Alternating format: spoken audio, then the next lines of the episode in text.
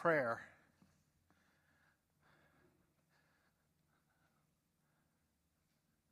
Going to God and pleading with Him for a little girl, and He heard and He answered.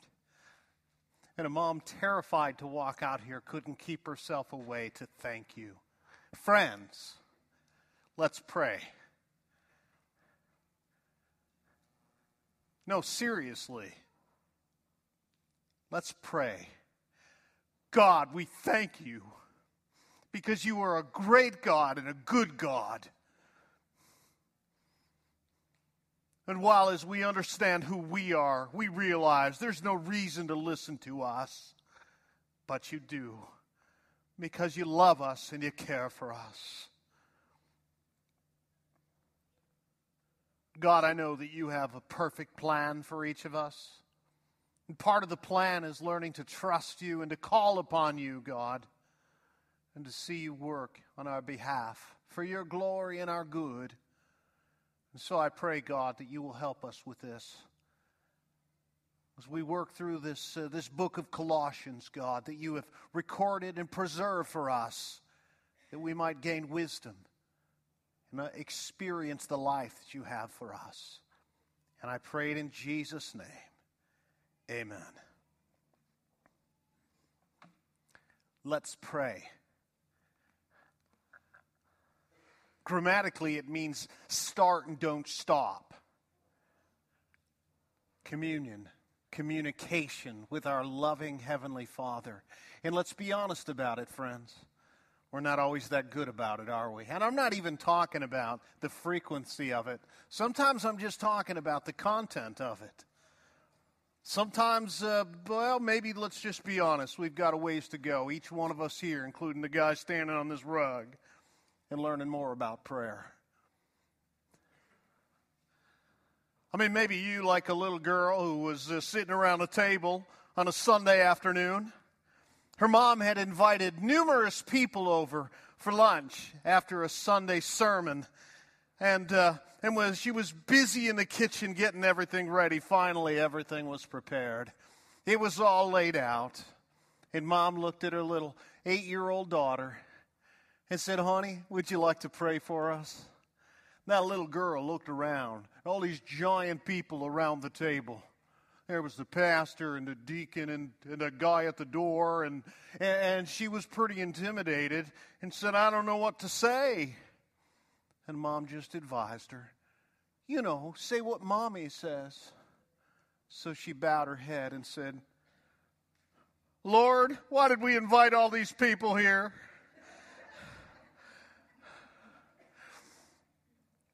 Not quite the prayer she'd hoped for.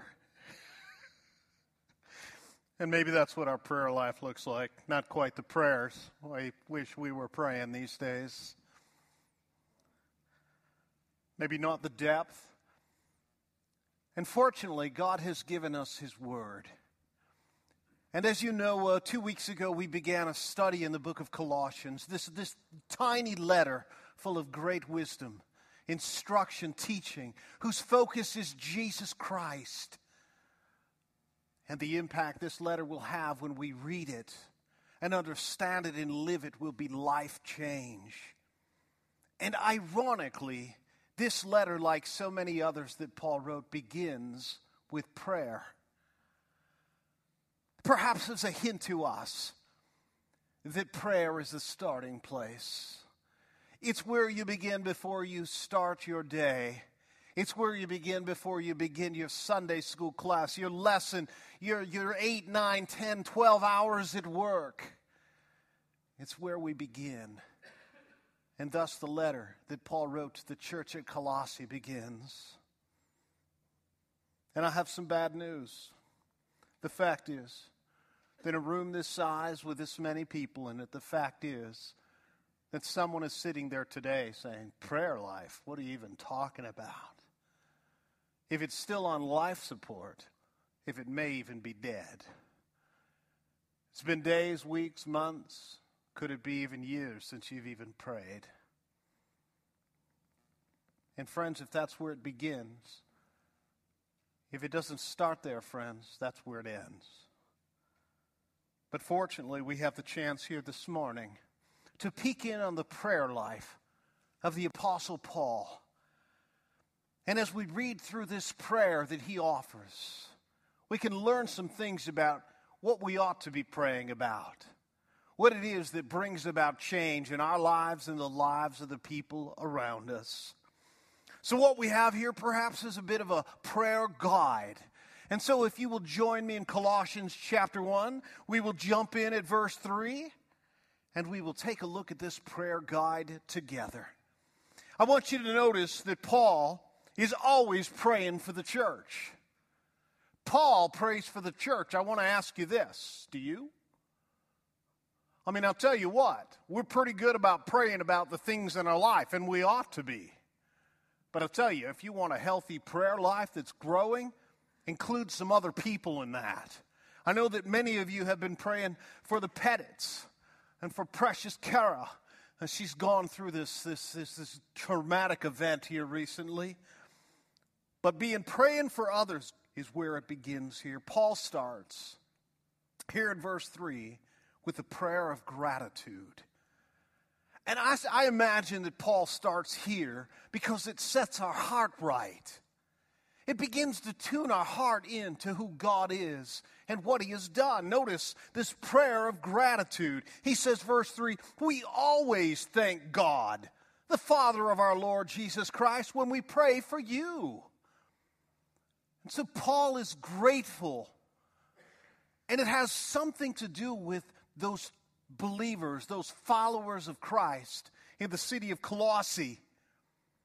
And he says, When I think about you, I am grateful to God.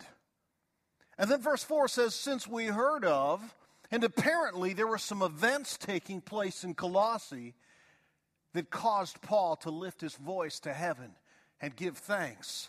What were those things? Well, I notice here that. Uh, that uh, we want to, when we think about gratitude, we want to explore the studio space in this one, friends. I mean, we want to stay out of the box, as it were, and try to remember what we thanked Him for yesterday so we can mouth out those words.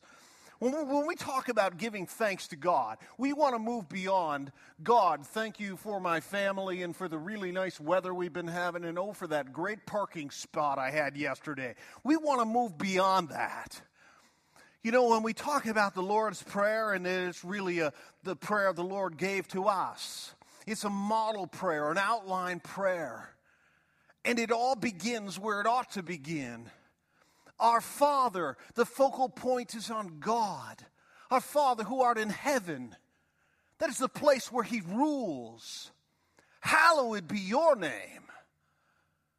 That the things we're going to ask about are the things of God. Your kingdom come and your will be done. I wonder when of the last time those showed up in your prayer life?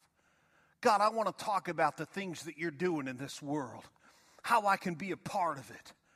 How, God, I can use the things that are in my hands, and God, maybe how you could place a few key things in my hands to make a difference in people's lives. Give me the divine resources, both internally and externally, God, that I could change the world.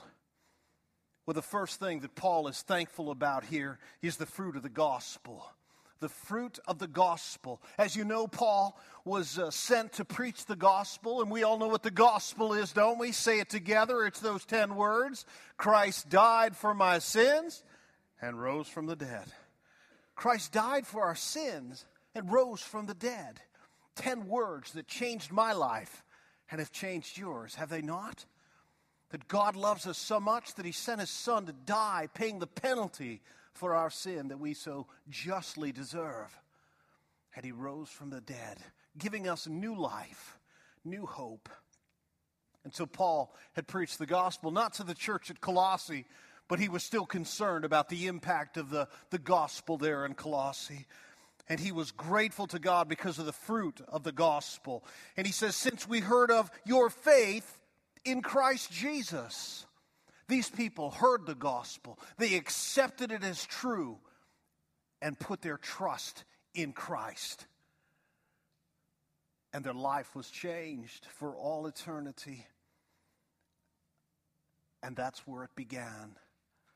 That's where it began. trusting in Christ. But it didn't stop there with these people, and nor should it stop there with you and I.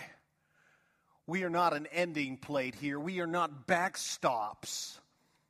We are vessels in which the gospel not only dwells in us, but flows through us. When we talk about the art of neighboring, friends, it's, it's, it's, it's ironic because, you know, when you find something great in your life, you know, whether it be some hair product or a new cleaner for stains in the rug or whatever it is, when you find something that is amazing, you tell other people. And that is the very nature of the gospel. If it has transformed your life, friends, you cannot keep it to yourself. The question is, how could you possibly be so selfish as to keep it to yourself? And they did not.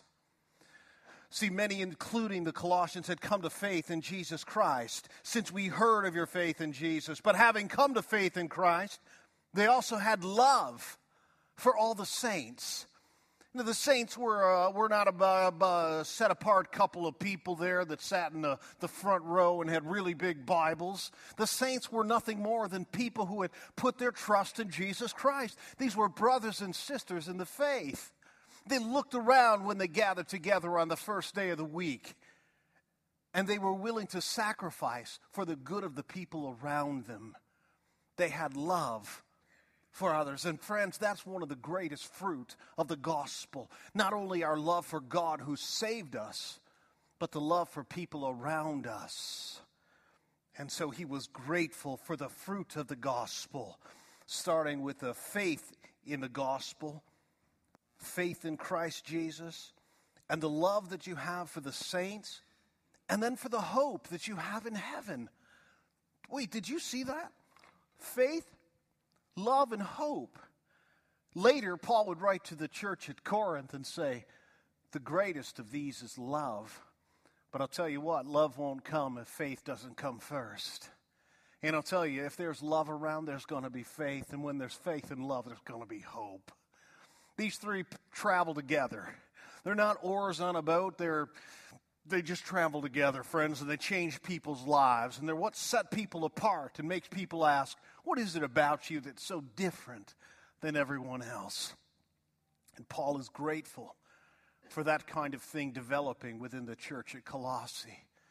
But it wasn't just for the church at Colossae, friends, it's for Family Bible Church here in Portage and every other church throughout the world it starts with faith in Jesus Christ, a faith that changes us. Sin, the thing that we've been saved from, is selfishness, doing everything for our own sake. But when our life is changed, it is transformed into love. And love means we begin to look on the needs of others and we begin to act for the benefit of others. So when we're on a, a, a, a journey, uh, we're on vacation, and we hear that somebody has a need, we step out and we say, hey, we're going to break out this vacation and see that God may have placed us in this area for something else. you say, yeah, but it's my vacation and I don't take very many. But the love constrains us. The love that comes from Christ compels us to step outside of our comfort zone, our selfish zone, and to invest in the life of someone else. And so here, the fruit of the gospel is faith in Christ and love for others and hope that is laid up in heaven, secured by Christ Himself. But he's not just thankful for the fruit of the gospel. I notice also that he is thankful for the furtherance of the gospel. The gospel, as we mentioned before, was meant to continue on. If you got it, then share it. And I notice the prevalence of the gospel here. Of this you have heard before in the word of truth, the gospel, which has come to you, as indeed in the whole world it is bearing fruit and increasing. You see, Paul had invested his whole life in preaching the gospel. He was willing to endure great suffering. He was arrested and beaten. He was shipwrecked. He went through all kinds of threatenings all for the sake of the gospel, that people like me and people like you could know the truth that will set us free from the bondage of sin and bring us into a relationship with God filled with hope and peace and joy, satisfaction and love. And Paul was grateful that the gospel was going forth. I wonder if that's made it into your prayer list lately. God, may you cause those who are out preaching the gospel to be successful. Will you give them great success? God, give them boldness that when people are intimidating and shouting and calling them names, that they will not turn around, but they will continue on. And God, help me to be one of those people who won't just keep it to myself. God, help me to be a world changer. Because whatever you ought to be praying for, you ought to be also willing to be an answer to it. God, send someone to Portage High School, but not me. God, in my workplace, will you raise up? Hey, maybe he already did. Always be ready in your school, a place of complacency, chasing after selfishness. God, bring someone, well, maybe you already did always be willing to be an answer to your own prayers, that God could even use you. And so he's thankful. He's grateful for the fruit of the gospel. He is grateful for the furtherance of the gospel, the prevalence. It's everywhere, all throughout the world, he says. And it's also, as it uh, is also among you, since the day you heard it and understood the grace of God and truth. But I think Paul is also thankful for something beyond the prevalence of the gospel. I think he's grateful for the effectiveness of the preacher. Here in verse 7, Paul says, Just as you learned it from Epaphras, our brother, uh, beloved fellow servant, and he is a faithful minister of Christ on your behalf and has made known to us your love in the Spirit. And so Paul begins this letter with a wonderful greeting and a, and a prayer that pulls back the curtain that we can look in and see Paul's heart with great gratitude for what God has already done in the lives of the people there. Oh, God has so much more. But what a great place to start. A prayer of gratitude. But Paul never stops there. Paul never stops at gratitude. God, I'm so thankful for what you've done. Now let's go take a vacation. Not for the Apostle Paul. God, it is clear that you're doing a work here. But God, I also know there is so much more. And so this prayer of gratitude lends itself into a prayer for growth. A prayer for growth. That God, they might not be settling on where they are, a great start but an inability to move forward. This prayer for growth starts here in verse 9. Did you notice that? Here in verse 9. And so, from the day we heard, we have not ceased to pray for you. I mean, Paul, this is exciting to Paul. Paul had the heartbeat of God. He knew the things that were important to God, and he was focused on them.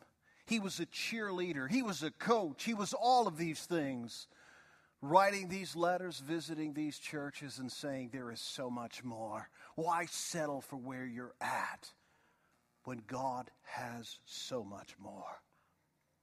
And what does He pray for them? For this growth. And so from the day we heard, we have not ceased to pray for you, asking that you may be filled with the knowledge of His will in all spiritual wisdom and understanding. Perhaps one of the greatest uh, questions that every believer asks at some point and maybe at many points in their life is this What does God want? I mean, I've heard, who hasn't heard, that God has a will, a good plan for your life. Well, that's good to know. Just tell me what it is. I mean, there are, there are some generic things, uh, and by generic, I don't mean to lessen them, that are for all of us. That God is conforming us to the character of His Son, producing within us the fruit of the Spirit love, joy, peace, patience, kindness, and the list continues. God also has caused you to be salt and light in this world, every one of us. Yeah, but what about what college I should go to? And what about this vehicle that keeps breaking down? What does God want me to do with this? And there are some difficulties in this world that we just like some answers. God, just show me. If you give me the marching orders, God, I will march. Just show me the way. And Paul says, because every believer has these questions, he is praying that these believers would be filled with the knowledge of his will. One of the ways to know that is by reading the Word of God. As you read and study and internalize the Word of God, then you have put the DVD of instructions in the spiritual GPS of the Spirit of God because it is the Spirit of God that uses the Word of God to lead and guide the child of God in the process of conforming him or her to the character of the Son of God. Know God's will. That should be on your prayer life, friends. God, what it is what, what, what, what, is, what is it that you want me to do today? God, what are some of the goals that, uh, that we should be setting for the years to come? What kind of studies in the scripture should I be looking at?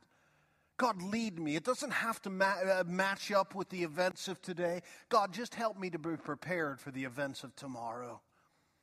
Lead me, God, lead me. So be filled with the knowledge of his will. But also, verse 10 says, so as, see, when you're, you're filled with the knowledge of his will, then you will be able to walk in a manner that is worthy of the Lord. See, this is where it all starts up here. When we come to an understanding of what is true and what is good and what is right then we can make our decisions based upon these things. When God says it is right and good to do one thing, then we know the thing that we ought to do. And when we walk in these ways, then we bring pleasure to God. And all of them, all of them, certainly, decided and acted upon by faith. Because without faith, it is impossible to please God. And so walking in a manner that is worthy of God. And what does that look like? Well, it means being fully pleasing to Him. And again, without faith, it is impossible to please God. And so this walk that is worthy surely must begin and end with faith. But I notice it also looks like this bearing fruit in every good work. How is it that we live in a way that is worthy of the Lord? Well, we live in a way that is pleasing to Him, a way that bears fruit in every good work. Well, what do we mean by bearing fruit? Fruit is the result of the work of God in our life and through our life. Recently, we did a, a six, uh, four week study on evangelism. We were equipped to talk to the lost about Christ. Knowing it is always the first step. Surely it is with the gospel. First, you have to hear it and understand it, but then you have to act on it. It is the difference between heaven and hell. The same is true in our study of evangelism. Understanding it is always the first step, but acting on it is the difference between heaven and hell for a lost person. Making the gospel known.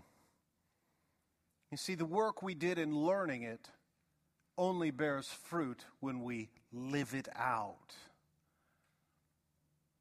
As a believer early on, having come to faith in Christ and seeing how my life was changing, hearing from others asking, Well, what's different about you?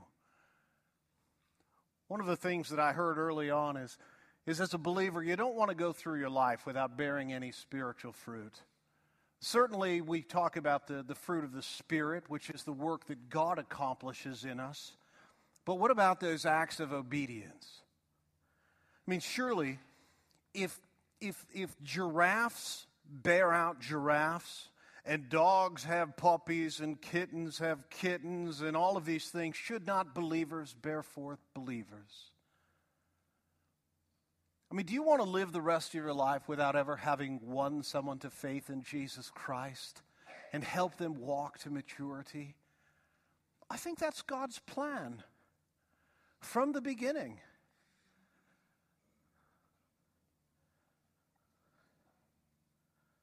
Bearing fruit. It's a good question to ask about ourselves in the quietness of this morning. What kind of fruit? Has God borne in my life? And what has been reproduced in the life of someone else? Good place to, to look first is to take a look at your children. I mean, that's, that's your flock immediately. But have you moved outside of that flock? You could certainly look at a classroom, but how about the neighborhood or the workplace? Where it is that God has placed you, where you have a sphere of influence. Prayer for growth, knowing God's will, walking in a way that is worthy of the Lord. And then I notice here in verse 11, he also says that you might be strengthened. May you be strengthened with all power according to his glorious might for all endurance. So I suppose if we're going to pray a prayer for growth, of knowing God's will and, and walking in a way that is worthy, pleasing to Him, bearing fruit, and increasing in the knowledge of God, we're going to need the power of God. Because none of these things can be accomplished within the power of our own self. Doesn't matter how far you can run or how much weight you can lift or any of these things, friends. It requires the power of the Spirit of God, the power that rose Jesus from the dead, and the power that dwells within you, the Spirit of God. So you're going to need some strength. Why? Well, may you be strengthened with all power, verse 11, according to his glorious or his glorious might, for all endurance. Because apparently along the way we're going to want to quit. We're going to want to take a break and throw it to the side and get on to something else and put in a movie. But we're going to need the strength of God to continue on. That's endurance, friends. That's endurance. Endurance for what? To have patience with joy. Well, wait a minute here. Patience with joy. Isn't it hard enough to have patience, let alone to have it with joy? Well, friends, within your own strength, you cannot. But apparently, the Bible thinks that that's possible. And not only that, it ought to be popular among the believers. That we ought to be not only patient, but have joy as we wait. And if that hasn't been your experience, maybe that ought to be on your prayer list. Maybe now you have a reason to pray more than three or four minutes. Has it been that long? You see, life is, life is serious stuff, friends. This is life and death. This is accomplishing the will of God for your life, His purpose in your life, or just walking away. Friends, don't just walk away. We're going to need the strength of God to endure, to have patience with joy, and also to give thanks, to be grateful. Because sometimes in our own strength we grow weary. And what happens when we get weary? Let's be honest. We get grumpy. And when we get grumpy, we're not too grateful, are we? You see, when you start seeing the weakness, and it's not because of the long hours, it's because of the emptiness that you have inside. You need to go to God and ask Him to fill you to give you the strength and the power to live it out with joy, endurance, and patience, all with joy, and to give thanks to the Father who has qualified you to share in the inheritance of the saints. Little reminder of why it's worth it. Because God has qualified you to share in the inheritance of the saints in light. I mean, you have an inheritance secured in heaven. The guarantee is the Spirit of God indwelling your life. And there is nothing that can change that. So, fall, you will get back up. Ask God for the strength to continue. Giving thanks to the Father who's qualified you to share in the inheritance of the saints in life. It is this very God who has delivered us, according to verse 13, from the domain of darkness and transformed us into the kingdom of his beloved Son. Look at all that God has already done for you. And he has done this that many things can be accomplished in your life and through your life. And here in verse 14, in whom we have redemption, the forgiveness of sin. Friends, forget upgrading the RAM. You don't need a new mouse or keyboard. What you need is a new prayer list.